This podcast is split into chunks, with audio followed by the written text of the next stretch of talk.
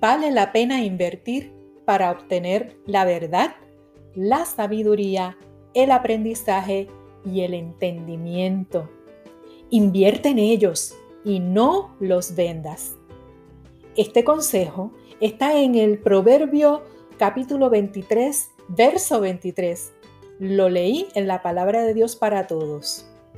En una cultura memística, buscando lo reducido, lo inmediato, lo de consumo rápido, pretendemos averiguar la verdad sobre algo invirtiendo el menor tiempo posible.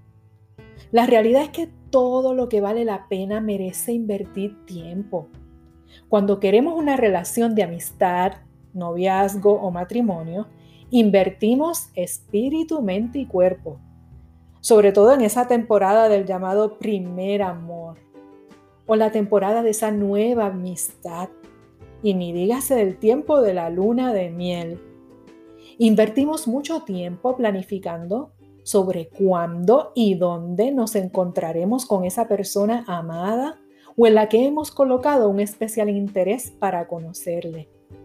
En ocasiones preguntamos a otros si le conocen, si conocen a esa persona, o si han conocido sobre cómo es y qué hace esa persona, en la que pensamos invertir un nuevo tiempo.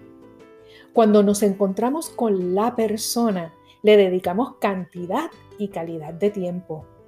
Puede que también hagamos constantes llamadas telefónicas, mensajes de texto, videollamadas, en fin, lo que sea, para mantener y crecer en esa relación. Cuando compramos un automóvil, una casa o algo más cotidiano como un nuevo teléfono celular o una computadora, invertimos bastante tiempo para conocer todo lo relacionado a esa computadora, a ese teléfono, y que no nos vayan a pasar gato por liebre y que no nos engañen. ¿Y qué pasa cuando se trata de nuestro crecimiento espiritual y personal?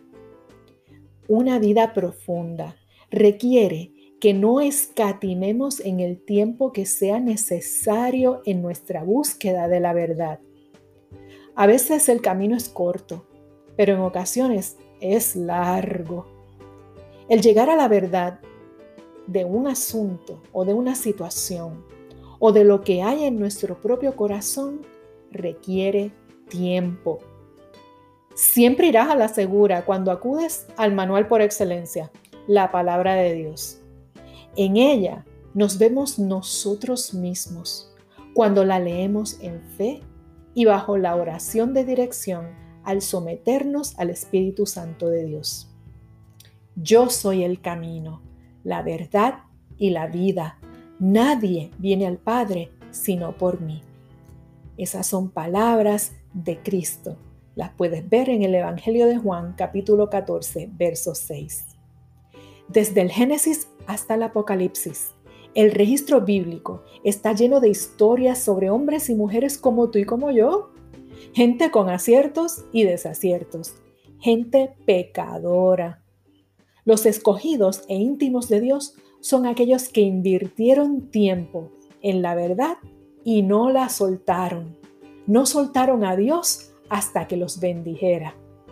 Aquellos que se comprometieron con la verdad hallaron la vida. Jesús le dijo a Marta de Betania, cuando estaba afanada en quehaceres, le dijo: Marta, Marta, ¿por qué te preocupas con tantas cosas? Hay algo más importante, y María, tu hermana, lo ha elegido, y nadie se lo va a quitar. Eso lo puedes ver en Lucas 10, verso 42. ¿Qué había elegido María?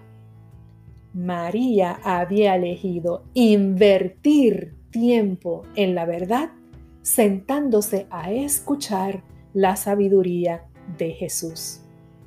Así nosotros, para llegarnos a lo que vale la pena, gozar de claridad mental y paz para enfrentar todo tipo de afán que trae la vida, hay que invertir tiempo en la verdad y no la vendamos.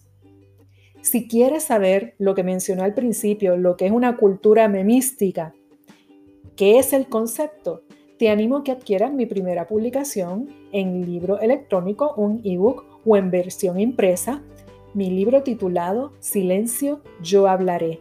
Pensamientos breves hacia una vida profunda. Está disponible para ti en Amazon.com.